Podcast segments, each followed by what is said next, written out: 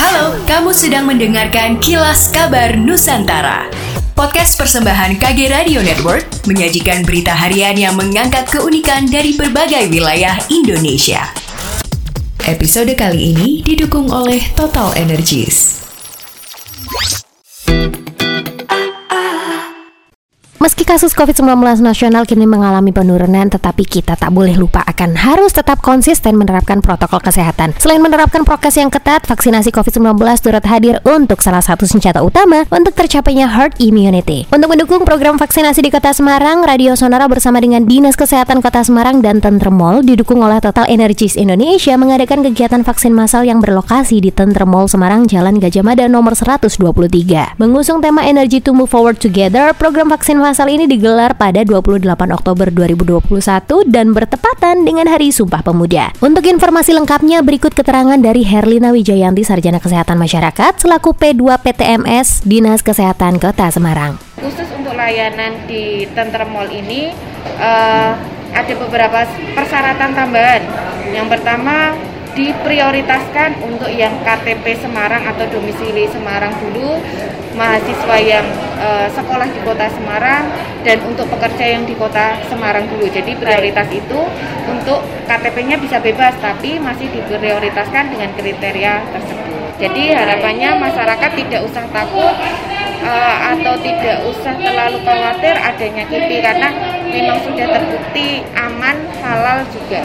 Vaksinasi massal ini persembahan Sonora FM Semarang bersama dengan Dinas Kesehatan Kota Semarang dan Tentrem Mall Semarang didukung oleh Total Energies Indonesia. Total Energies Indonesia merupakan perusahaan multi-energi yang berkomitmen untuk menyediakan energi yang lebih terjangkau, dapat diandalkan, dan bersih. Apapun situasi yang tengah dihadapi, kita harus terus bergerak maju. Demikian pula dalam pandemi ini, vaksin menjadi salah satu kunci agar kita dapat bergerak maju. Energy to move forward together.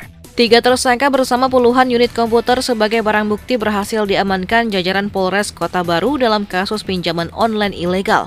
Salah satu tersangka merupakan WNA asal Cina yang diklaim bertindak sebagai konsultan. Dalam rilis resmi pengungkapan kasus, Kapolda Kalimantan Selatan Rikwanto menuturkan, PT. Jasa Mudah Kolektindo selaku perusahaan jasa penagihan utang atau pinjaman online sudah menjerat korban dari berbagai daerah di Indonesia.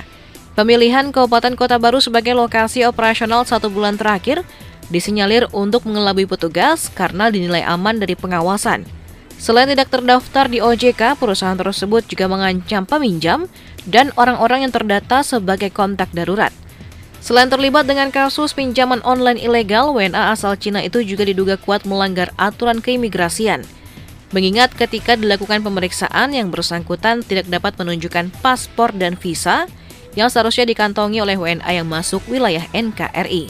Pemulihan ekonomi akibat COVID-19 menjadi fokus kerja pemerintahan pada tahun 2022 mendatang. Wali Kota Makassar Danny Pomanto mengatakan telah menyiapkan strategi untuk membangkitkan ekonomi, seperti membuat sistem toko berjalan yang dinamai TTRE. Selain itu, dengan menghadirkan lorong wisata dan Ojol Day, bakal diluncurkan dalam waktu dekat. Pemerintah juga bakal tetap menyiapkan anggaran khusus untuk penanganan COVID-19 melalui alokasi belanja tidak terduga atau BTT. Sementara itu, PLT Kepala Badan Pengelolaan Keuangan dan Aset Daerah BPKAD Makassar, Muhammad Dahlan mengaku telah mengusulkan dana sebesar 200 miliar untuk penanganan COVID pada tahun depan.